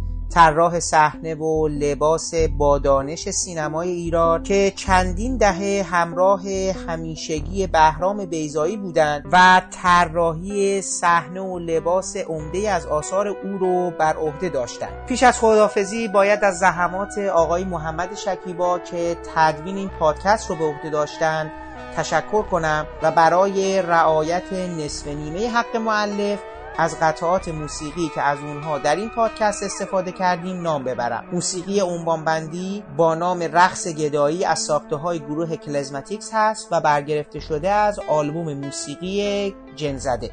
باقی قطعات عبارتند از بخشهایی از پیشپرده تبلیغاتی مجموعه تلویزیونی شوخی بخشهایی از موسیقی متن مجموعه تلویزیونی شوخی ساخته دیوید وینگو و با اجرای جیم کری بخشهایی از موسیقی متن مجموعه بی اندازه پیر برای جوانمرگی ساخته کلیف مارتینز و من برای پایان این پادکست هم قطعه ویگو و دایانا ساخته کلیف مارتینز رو از آلبوم موسیقی متن مجموعه بی اندازه پیر برای جوانمرگی برای شما انتخاب کردم. امیدوارم از شنیدنش لذت ببرید. تا برنامه آینده ما و شنیدن صحبت‌های آقای ایرج رامینفر به مناسبت 80 سالگی بهرام بیضایی خدا حافظ و با هم گوش می‌کنیم به قطعه ویگو و دایانا ساخته کلیف مارتینز از آلبوم موسیقی متن مجموعه تلویزیونی بی اندازه پیر برای جوانمرگی.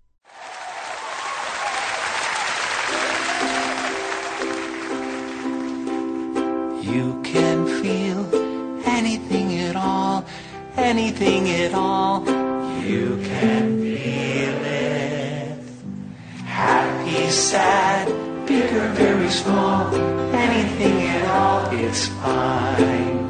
It's you who's doing the feeling, and that makes it okay. And if you don't know who you are yet, you can feel it anyway. Imaka, ala, noka, haule okanihu. That means watch out for falling coconuts.